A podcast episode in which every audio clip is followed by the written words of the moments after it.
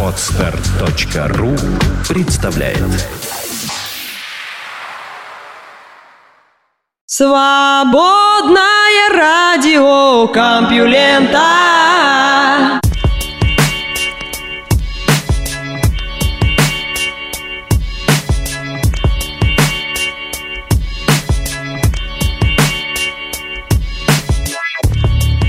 Здравствуйте, мои любимые слушатели! Вы слышите Лёшу Халецкого, свободное радио Компьюлента, и этот выпуск называется «Желтый пейзаж». Не скажу, что в этом выпуске будет все желтое и все про природу. Имеются и другие цвета, а также новости про животных, людей, вещества всякие, космос. Ну, в общем, все как всегда. Много интересного. Наука и техника. Дискуссия о происхождении современного человека близится к концу.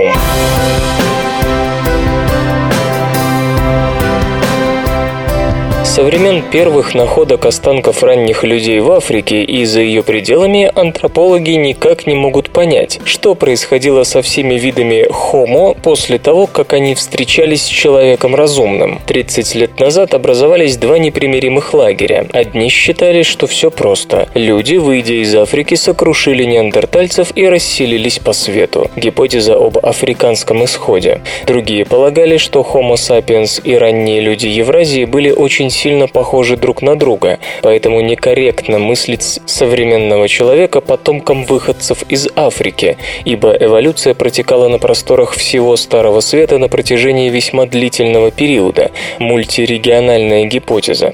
По современным представлениям и те, и другие в равной мере и правы, и ошибаются. В 60-х был известен только один вид Homo, живший на планете одновременно с нашими предками – неандертальцы. Ну а массовый исход человека разумного из Африки начался, как полагала тогда наука, около 80 тысяч лет назад, и к тому времени неандертальцы жили в Европе уже сотни тысяч лет. Примерно через 10 тысяч лет после того, как неандертальцы встретились с Homo sapiens, они почему-то вымерли. И произошло это 35-40 тысяч лет назад. Дальнейшие открытия сильно усложнили картину. В те времена, когда люди начинали покидать Африку, по земле бродили по крайней мере еще два вида хомо – денисовцы в Азии и хоббиты – Homo floresiensis в Индонезии. Кроме того, в Китае найдены останки людей, живших там за сотни тысяч лет до появления человека разумного, и это, скорее всего, не окончательные данные. Почему же денисовцы и хоббиты не дожили до наших дней? Что произошло с этими евразийцами? Они просто исчезли или же смешались с африканцами, дав начало современному человеку? Казалось, ответ был получен в 1987 году. Биохимик Ребекка Канни и ее коллеги опубликовали результаты исчерпывающего изучения человеческой генетики и эволюции. Исследователи занимались митохондриальной ДНК, которая расположена за пределами клеточного ряда и передается в неизменном виде по материнской линии. Оказалось, что все земляне без исключения восходят к одной единственной африканской женщине – митохондриальной Еве, жившие около 200 тысяч лет назад, много лет спустя после того, как предки неандертальцев покинули Африку. Казалось, дискуссии между вышеназванными лагерями пришел конец. Мы все потомки африканцев, которые без лишних нежностей вытеснили конкурентов отовсюду. Однако генетические исследования последнего десятилетия возродили мультирегиональную гипотезу. Подтвердилось мнение антрополога Милфорда Уолпофа, который в начале 80-х утверждал, что современные популяции развились в различных географических областях из уже разделившихся групп архаического человека разумного или человека прямоходящего. В начале 2000-х завершился масштабный проект по расшифровке человеческого генома, той части ДНК, которая несет генетический материал, унаследованный от обоих родителей. А в их середине появилась возможность секвенировать геномы из останков возрастом до 40 тысяч лет лет. В течение следующих лет мы получили геномы неандертальцев и денисовцев.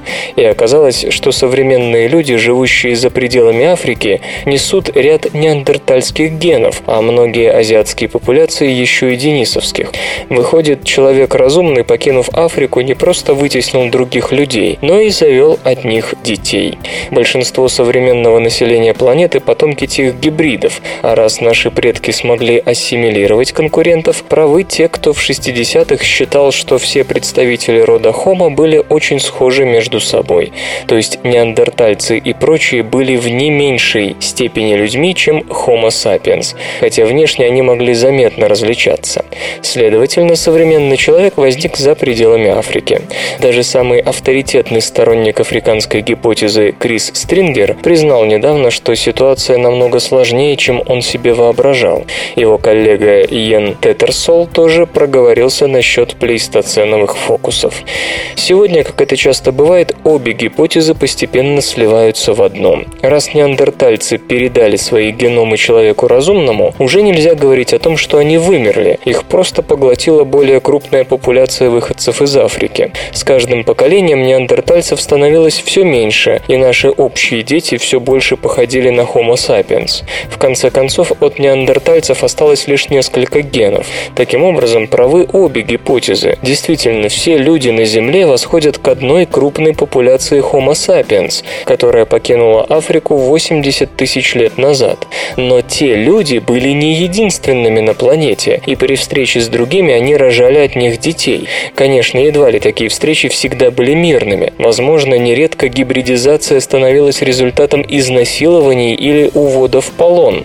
Так или иначе, но мы все, за исключением популяций Африки южнее Сахары, в равной степени потомки митохондриальной Евы и браков вчерашних африканцев с евразийцами. Грубо говоря, мы – дети митохондриальной Евы от денисовцев и неандертальцев. Землю вновь сфотографируют из дальнего космоса.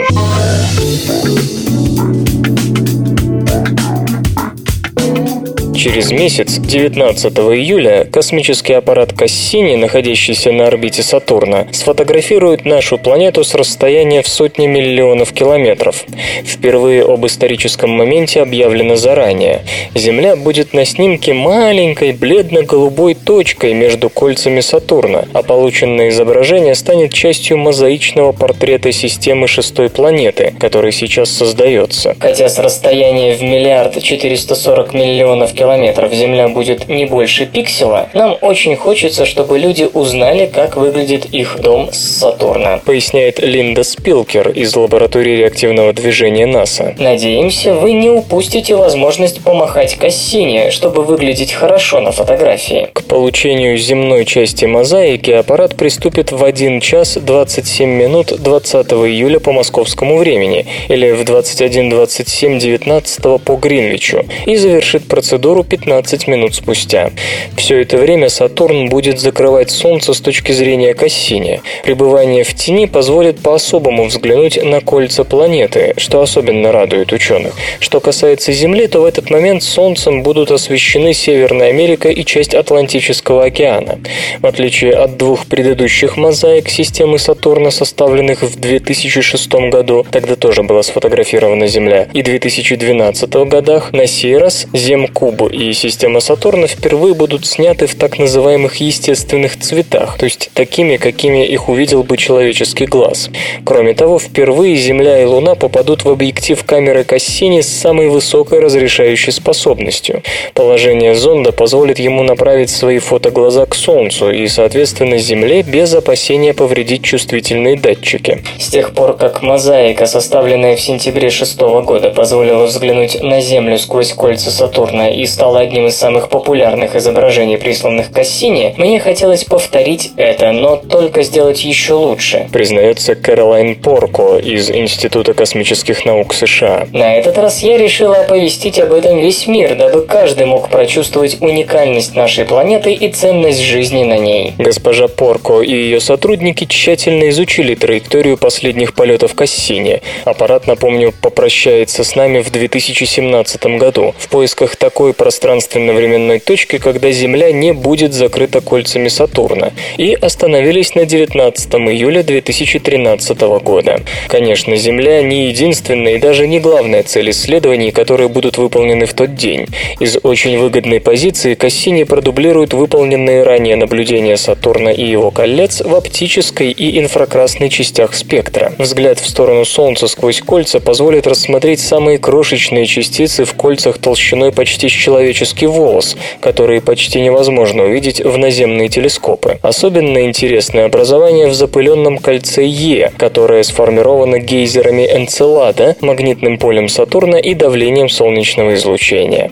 НАСА надеется, что новое изображение займет почетное место в ряду таких знаменитых снимков, как «Восход Земли», сделанный в 1968 году командой Аполлона-8 с расстояния 380 тысяч километров, и «Голубое пятнышко», присланный Voyager 1 в 1990 году, когда тот находился в 6 миллиардах километров от нас.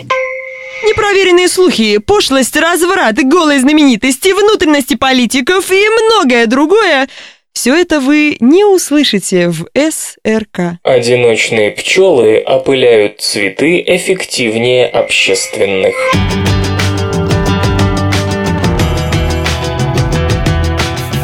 Одиночные пчелы оказались более качественными опылителями, нежели их социальные родственники. Центр экологии и гидрологии при Совете по изучению окружающей среды Великобритании два месяца следил на рапсовых полях за тем, как пчелы и шмели и разных видов перелетают с цветка на цветок. Оказалось, что одиночные пчелы проводят на цветах больше времени, а потому имеют больше шансов испачкаться в пыльце, чем общественные пчелы или шмели.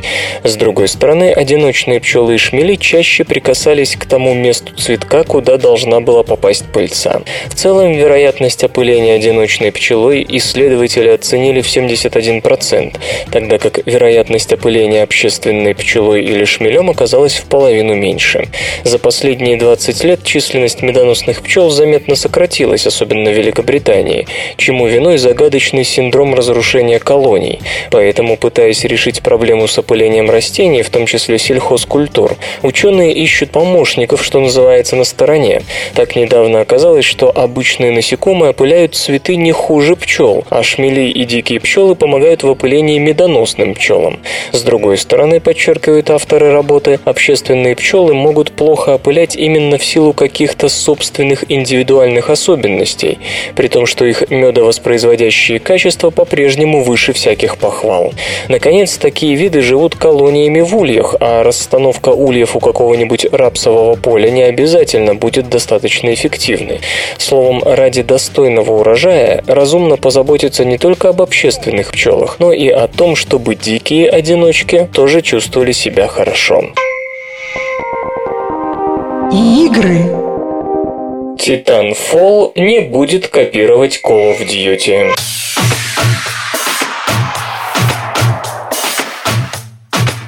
Винс Зампелла, один из основателей студии Respawn, второй Джейсон Уэст, рассказал о том, каким ему видится будущее жанра шутеров на примере своей новой игры Titanfall. Но прежде чем давать ему слово, вспомним, что это за специалист. Винс и Джейсон работали в Infinity Ward, выковывая для Activision серию Call of Duty. Именно они определили лицо этого экшн-сериала. В 2010-м из-за неуплаченных роялти разработчики разработчики со скандалом покинули Infinity, основали Respawn Entertainment и заключили партнерское соглашение с Electronic Arts. Со сменой работодателя сменились и приоритеты. По мнению Винса Зампеллы, привычные однопользовательские игры, по крайней мере шутеры, медленно, но верно уходят в прошлое. Делать их невыгодно, если только это не монстры вроде Call of Duty. Оттого в своем новом проекте студия не пойдет по пути Call of Duty, то есть не собирается конкурировать с этим продуктом продуктом. У нас около 60 девелоперов, и такой небольшой команде важно сконцентрироваться на самых захватывающих механиках, заявил Винс. На практике это означает отказ от одиночных компаний. Когда-то мы всей студии фокусировались на одиночных миссиях, по полгода создавали уровни, рассказывает господин Зампелла, а игроки пробегали такую локацию за 8 минут. А сколько из них заканчивало игру? Лишь 5%. Остальные проходили 1-2 уровня. По словам разработчика, подавляющее подавляющее большинство игроков почти сразу переключаются на мультиплеер. Им куда интереснее сражаться с реальными людьми, чем смотреть заскриптованные ролики. Если вы решите делать сингл, придется делить команду. По сути, вы будете работать над двумя разными играми со своим балансом и механиками, но пользователи тратят лишь несколько часов на сюжет и сотни на мультиплеер. Так зачем вбухивать ресурсы в то, что почти никому не нужно? Впрочем, полностью превращать Titanfall в какой-нибудь Counter-Strike девелоперы не намерены. Сюжетное повествование и сетевые баталии не будут дистанцироваться, как это делается у других. В будущем, если появятся ресурсы, Respawn хотела бы сделать некую сюжетную кампанию, но она все равно будет сильно связана с мультиплеером. Ну а как обстоят дела, так сказать, с творческим заимствованием из Call of Duty? Мы не стремимся конкурировать с этой серией. Titanfall выйдет в другое время и с другой механикой. Главное, чтобы было весело, отвечает на заковыристый вопрос Винс Зампелла. Напомню, что Titanfall — это футуристический сетевой шутер, в котором на одном поле боя сойдутся люди и внушительных размеров боевые роботы. Начав как пехотинец и выполнив определенные условия, вы получите собственного железного парня и превратитесь в нечто поистине смертоносное, давящее и разрывающее на части противников. В списке платформ Xbox One, Xbox 360 и персональный компьютер. Правда, приоритетной названа Xbox One. Релиз запланирован на первый квартал 2014 года. Вслух и с выражением читаю стихотворение. Леонид Завальнюк «Мочка уха».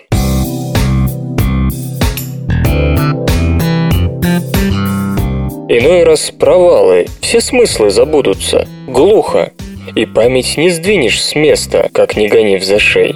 И вот я долго вспоминаю, что же такое мочка уха? Мочка. Неужели изготовление моченых ушей? А потом засмеюсь, все вспомню, и сердце так радо. Господи, сколько знаний у меня в голове. Я знаю, что такое дерево, бедность, радиус, чувырла, черемуха, заработок, соловей. Я знаю, что такое слегка архаичное «обрели», «утратили», что такое золотая мстера и синий гжель. И из важных вещей не знаю только одного, что такое полная ограниченная демократия. По-моему, это и есть изготовление моченых ушей. Наука и техника. Люди-роботы ближе, чем мы думаем.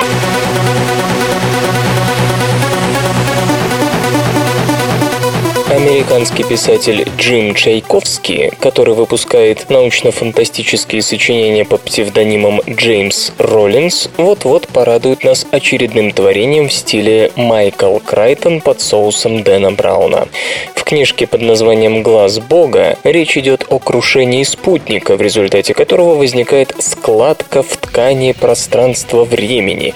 И последнее, что передает аппарат, изображение пылающих руин на месте городов Восточного восточного побережья США. На то, чтобы предотвратить трагедию, остается 4 дня, и несколько групп сотрудников Управления перспективных исследований Министерства обороны США отправляются на поиски черепа Чингисхана.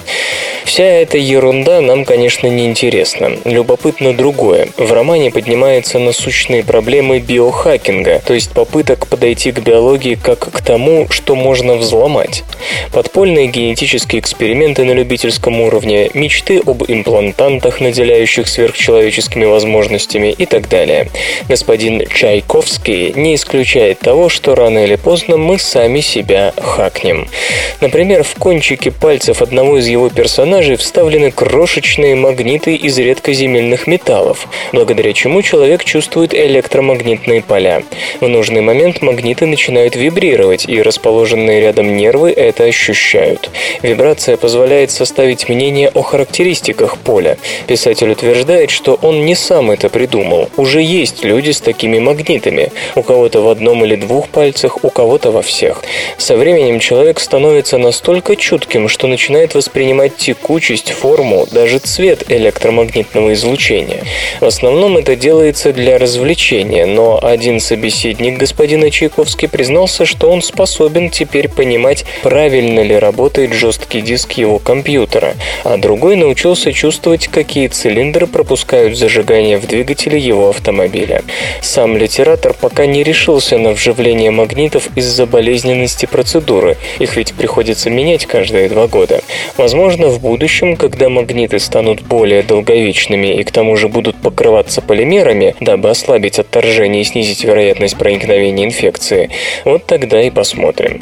Среди прочих кошмаров обывателя в книге упомянуты татуировки с люминесцентными чернилами, драгоценные камни, вставленные в глазной белок, имплантированные чипы радиочастотной идентификации, которые используются как носимые накопительные устройства и так далее. Кстати, последнее вроде бы очень удобно. Никто, кроме вас, не сможет воспользоваться вашим телефоном, ноутбуком и так далее. Но в реальности дела обстоят еще, как бы так сказать, страшнее. Господин Чайковский посетил как-то специализированную ярмарку Сан-Франциско и встретил там женщину, которая спрашивала, кто бы согласился поменять руки близнецам. То есть буквально близнецу отрезают руку и пришивают конечность другого близнеца. Разумеется, это так же незаконно, как и вживление RFID микросхем, но не исключено, что заказчица все же нашла исполнителя. Это же Сан-Франциско. Писатель убежден, что этой тенденции суждено покинуть трущобы мегаполисов. Совсем скоро поступят в продажу очки Google Glass, а в Японии уже разрабатываются линзы дополненной реальности. Еще немного, и подобные вещи мы будем носить не на, а в себе. Более того, господин Чайковский не стесняется называть себя попорником трансгуманизма. По его мнению, это следующий этап нашей эволюции. Биология, говорит он, имеет свои пределы, и нам придется рано или поздно совместить машину и человека.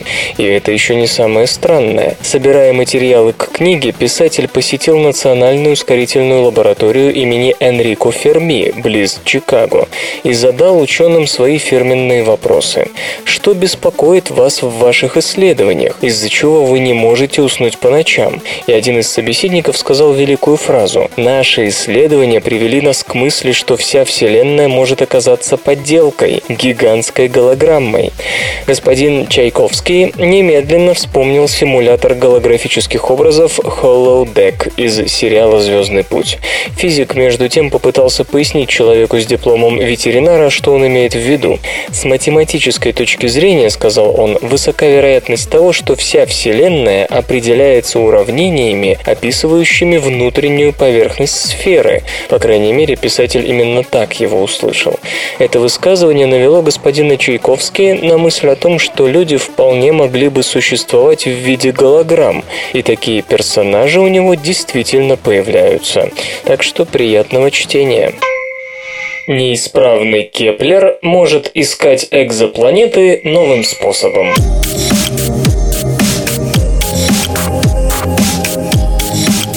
Перед нынешними очами телескопа космического базирования Кеплер все трясется. Два из четырех двигателей маховиков, пожалуйста, не путайте с гироскопами, у него не работают, а удержать стабильное положение можно только с тремя.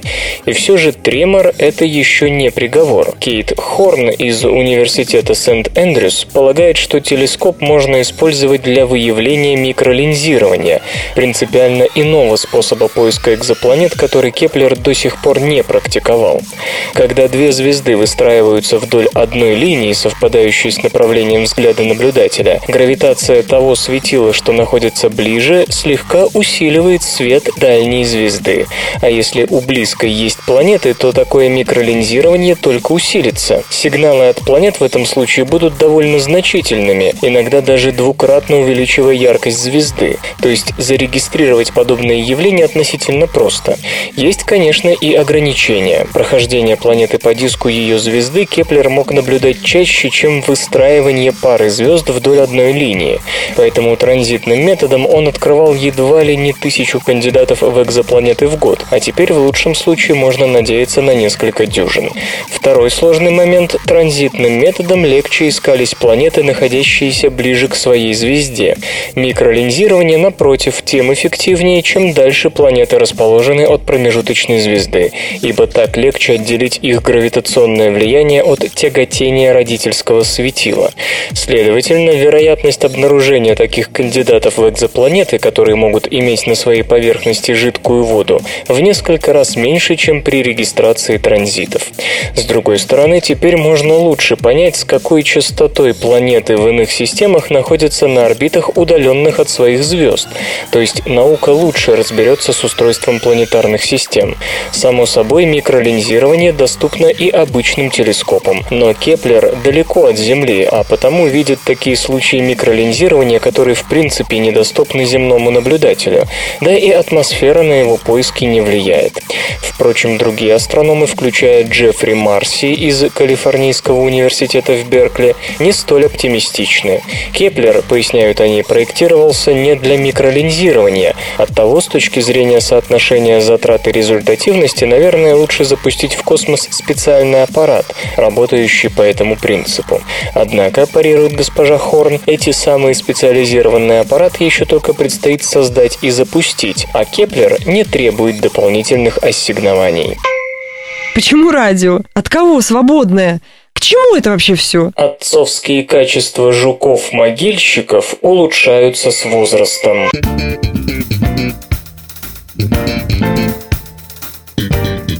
Несмотря на крайне неаппетитные манеры, жуки-могильщики могли бы послужить для многих образцом в исполнении семейного долга. Найдя падаль, пара жуков, самец и самка, закапывают ее. Затем самка откладывает яйца, и после появления личинок на свет родители собственными пищеварительными соками растворяют ткани трупа, дабы потомству было проще питаться. Причем личинки просят, чтобы их покормили, дотрагиваясь до родителей. Если бы личинки могильщиков умели умели чирикать, сходство с птицами было бы еще более полным. Заботятся о потомстве, как было сказано, оба родителя, а усердие самца определяется тем, как долго он живет на свете. Но если вы подумали, что местная молодежь лучше ухаживает за личинками, ибо она полна сил, то вы ошибаетесь. Зоологи из университета Эксетера наблюдали за поведением самцов-могильщиков и пришли к выводу, что тут все ровно наоборот. Чем старше самец, тем с большим тщанием он заботится о детях. Молодые самцы и впрямь полны задора, но им проще употребить его на еще один раунд размножения, нежели тратить силы на потомство. Пожившие самцы, очевидно, не чувствуют, что у них хватит сил найти еще один труп, отогнать конкурентов и зарыть добычу, пусть и с помощью самки. Поэтому они предпочитают заботиться о тех личинках, которые уже есть. Повышенное внимание пожилых могильщиков к потомству особенно заметно, когда есть сомнения в том, чьи же это отпрыски поиски. Конкуренты, понятно, не дремлют и при первой возможности стараются оплодотворить чужую самку. Поэтому у законного супруга могут возникать соответствующие сомнения, особенно если рядом чувствуется запах чужака. Собственно, именно так зоологи и проверяли отцовские качества жуков, наполняя окружающую их среду запахами конкурентов. Если отец был в возрасте, он все равно проводил много времени с потомством, невзирая на посторонние запахи. Если же самец был молод, он быстро терял интерес к личинкам, рассчитывая, очевидно, на то, что в следующий раз ему повезет больше, и никаких конкурентов не подвернется. Впрочем, на самих личинках, по словам исследователей, такое отцовское пренебрежение никак не отражалось. Если самка чувствовала, что супруг отлынивает, она сама удваивала усилия, расплачиваясь, так сказать, за самцовые подозрения в ее супружеской неверности, пусть и необоснованные. Интернет и связь. Google Project Loon. Доступ в интернет через воздушные шары.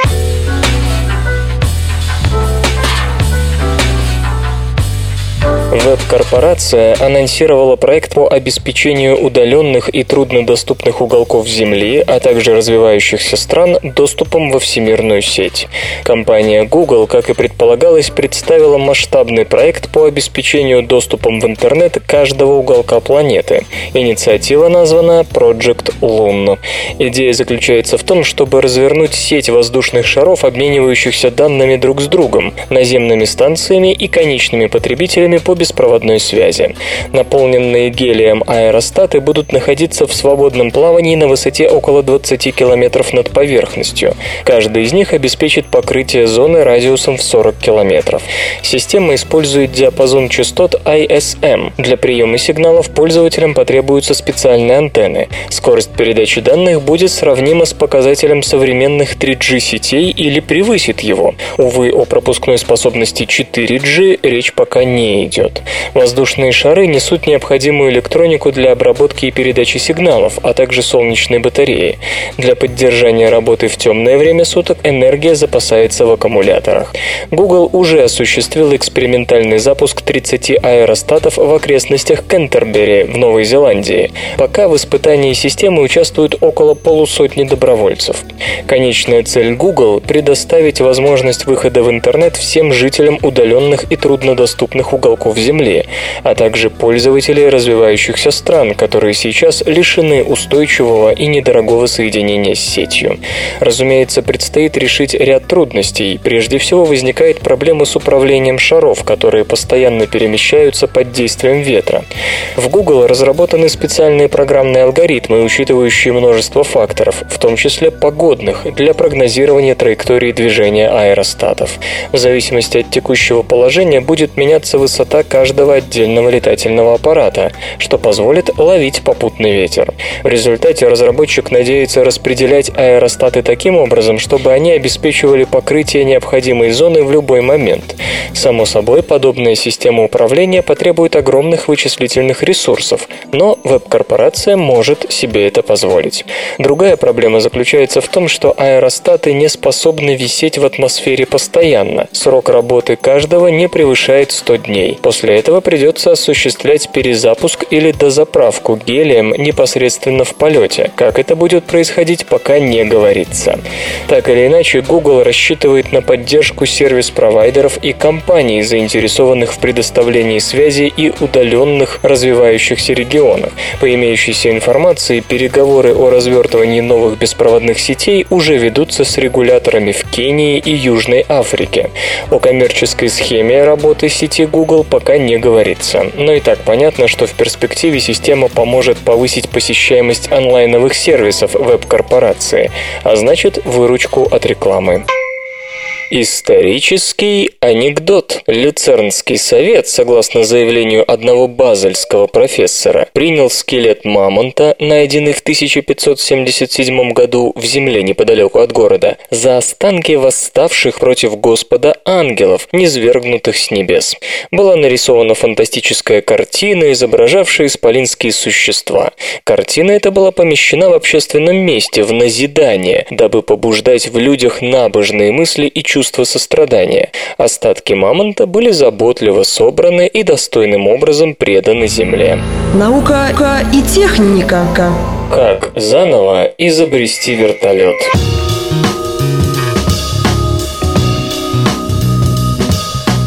Каждая домохозяйка знает, чем плохи вертолеты классической схемы. Дороги имеют узлы повышенной сложности, неумеренно потребляют топливо на пассажира километр, потребны в частом и недешевом техническом обслуживании. Как поставить крест на этих проблемах? Попыток побороться с ними было много. Теперь свою версию вертолета будущего на авиасалоне в Лебурже представила небольшая бельгийская компания Сагита.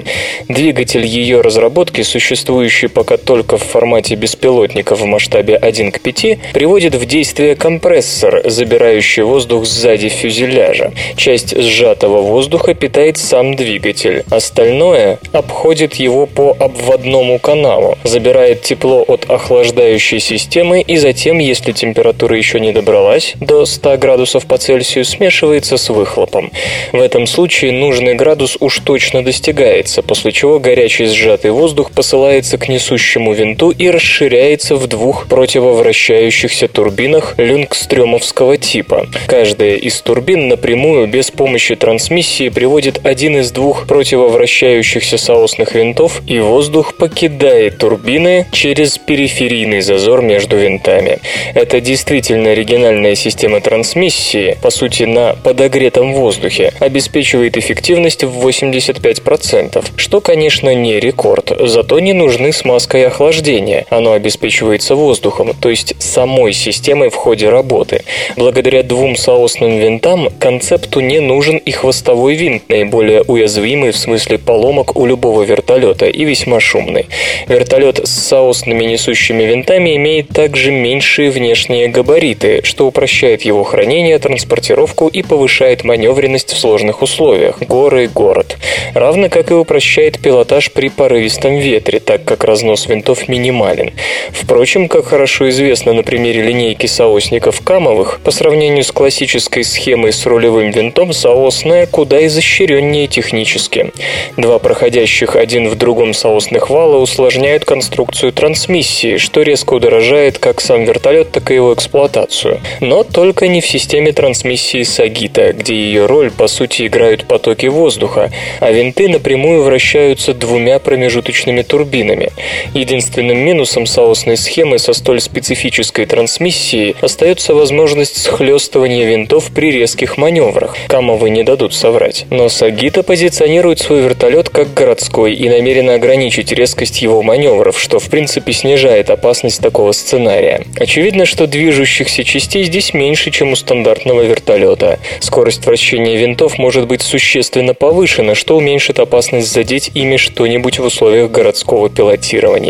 Наконец, применение компрессора позволит резко повысить устойчивость работы двигателя на высоте, где он будет получать значительно больше воздуха, нежели в отсутствии такого механического наддува. Запланированные летно-технические характеристики вертолета выглядят интересно. При небольшой массе в 260 килограммов он сможет поднимать 171 килограмм полезной нагрузки, иметь при этом крейсерскую скорость в 158 км в час и дальность в 400 км, при максимальном полетном времени в 3 часа и потолке в 2000 метров.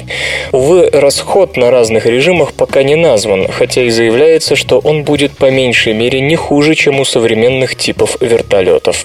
Разумеется, модель 1 к 5 не может служить твердым подтверждением всем описанным техническим благам и преимуществам, поэтому компания строит полноразмерный аппарат, надеясь начать его испытания в ближайшее время.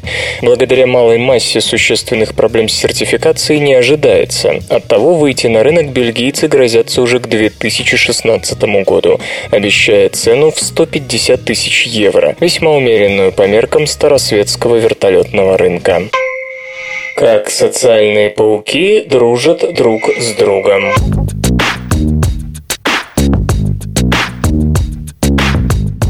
Мы привыкли относиться к паукам как к безжалостным охотникам-одиночкам, поэтому нет ничего удивительного в том, что социальные виды пауков привлекают к себе повышенное внимание. Исследователям очень хочется понять, как из чего бы эти безжалостные охотники-одиночки, которые в случае чего не побрезгуют и собственными родичами, научились жить друг с другом в мире и согласии. Ученые под руководством Фрэнсиса Ратникса из Университета Сассекса, Великобритания, работали с пауками Паравиксия бистриата. Это один из немногих видов социальных пауков, обитающих в южноамериканских саваннах. Не так давно, кстати, мы уже рассказывали о нем в связи с сюжетом о том, как Паравиксия биостриата буквально затмили собой небо в одном бразильском городе. Эти пауки, достигающие 4 сантиметров в поперечнике с учетом размаха ног, известны коллективными сетями, на которых могут сидеть сотни особей. Днем, как пишут исследователи в American Naturalist, все они собираются для сна в довольно крупный шар, достигающий размера футбольного мяча. Этот жутковатый шарик покоится в центре сети общественного пользования, которая сделана из прочных постоянных нитей. Это что-то вроде несущей конструкции, которую члены колонии строят только раз и без нужды не переделывают. На закате пауки просыпаются, расползаются из шара и принимаются на общих несущих нитях строить личные сети. Все попадающиеся в приватную ловушку будут добычей ее владельца. Это можно сравнить с коммунальным домом, где есть личные рабочие кабинеты и общая спальня с коридорами. Перед рассветом паук съедает свою сеть и возвращается в спальный шар. Когда собственная паутина построена, паравиксия бистриата внимательно следит за теми, кто проходит мимо по общим нитям. Если гость перемещается слишком близко, паук подскакивает к границе личной сети и предостерегает соплеменника от вторжения. После чего потенциальный захватчик бредет дальше в поисках вакантного места для обустройства личной комнаты. Как только все пустые места получают своих хозяев, пауки перестают нервничать и уже не угрожают соседям, даже если те появляются вблизи от их владений. Но бывает и так, что далеко не все пауки находят свободное место, и тогда они просто садятся по краям сетей своих более удачливых товарищей, не обращая внимания на их угрожающие выпады и питаясь тем, что удается стащить из чужой паутины. То есть у паравиксия бестриата действует что-то вроде общественного договора или этикета, как кому нравится. Они предостерегают других от агрессивных действий, пока есть хоть какая-то возможность обустроить свою сеть, и становятся относительно миролюбивыми, когда другим просто некуда деваться. В свою очередь, те, кому не повезло, не пытаются захватить чужую сеть, ограничиваясь мелким воровством. Подобное поведение хоть и вносит некоторую напряженность во взаимоотношения, все же лучше, чем постоянные бои не на жизнь, а на смерть.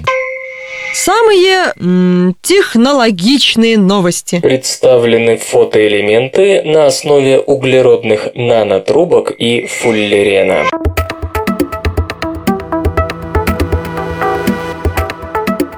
Не так давно у массового производства углеродных нанотрубок забрезжили перспективы серьезного удешевления, что, понятно, накалило страсти вокруг их потенциальной эффективности.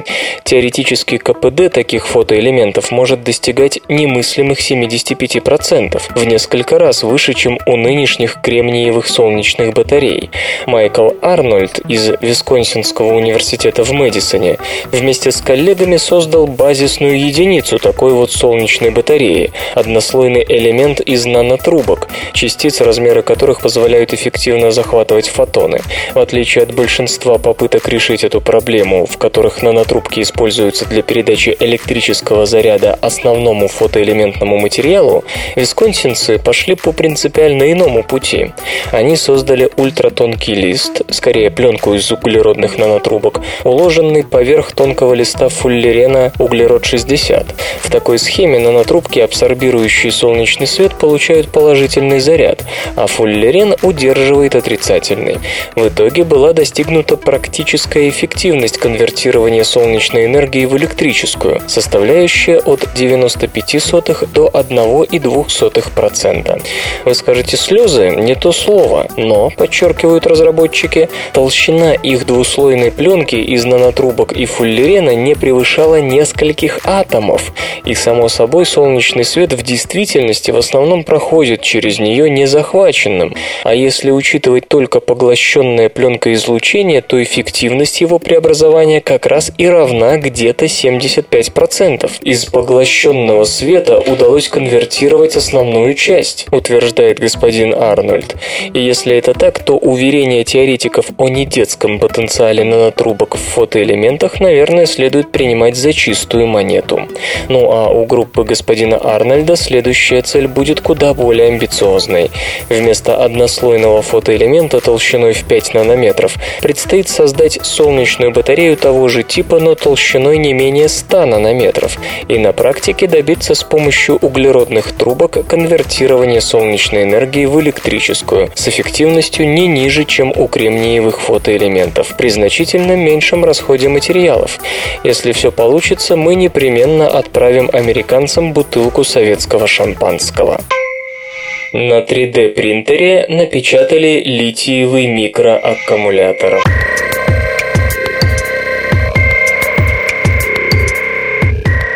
Материаловеды под руководством Дженнифер Льюис из Гарвардской школы инжиниринга и прикладных дисциплин создали при помощи 3D-принтера литиевую микробатарею, пригодную для установки на микророботов.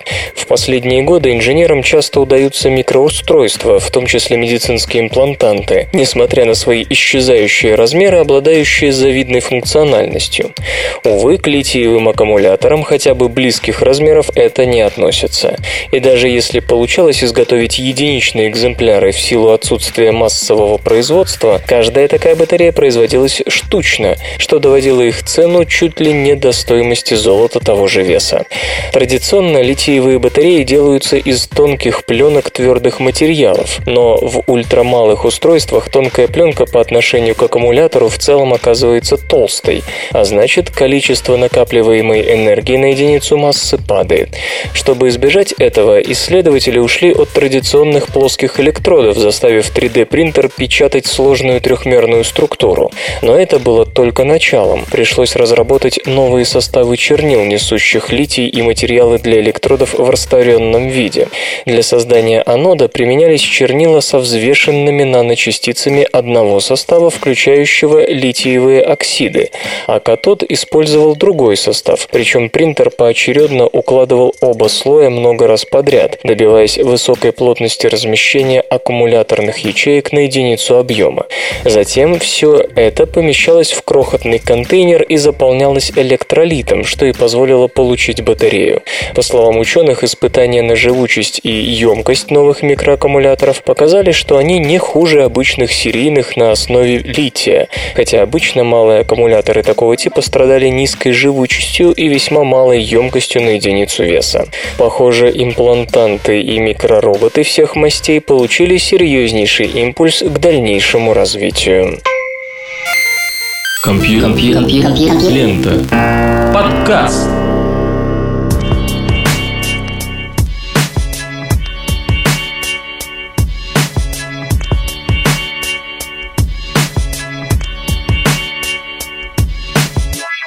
Желтый пейзаж завершен. Вы слышали Лешу Халецкого, свободное радио Компьюлента и еще вот э, девушка просит спеть. Свободное радио Компьюлента.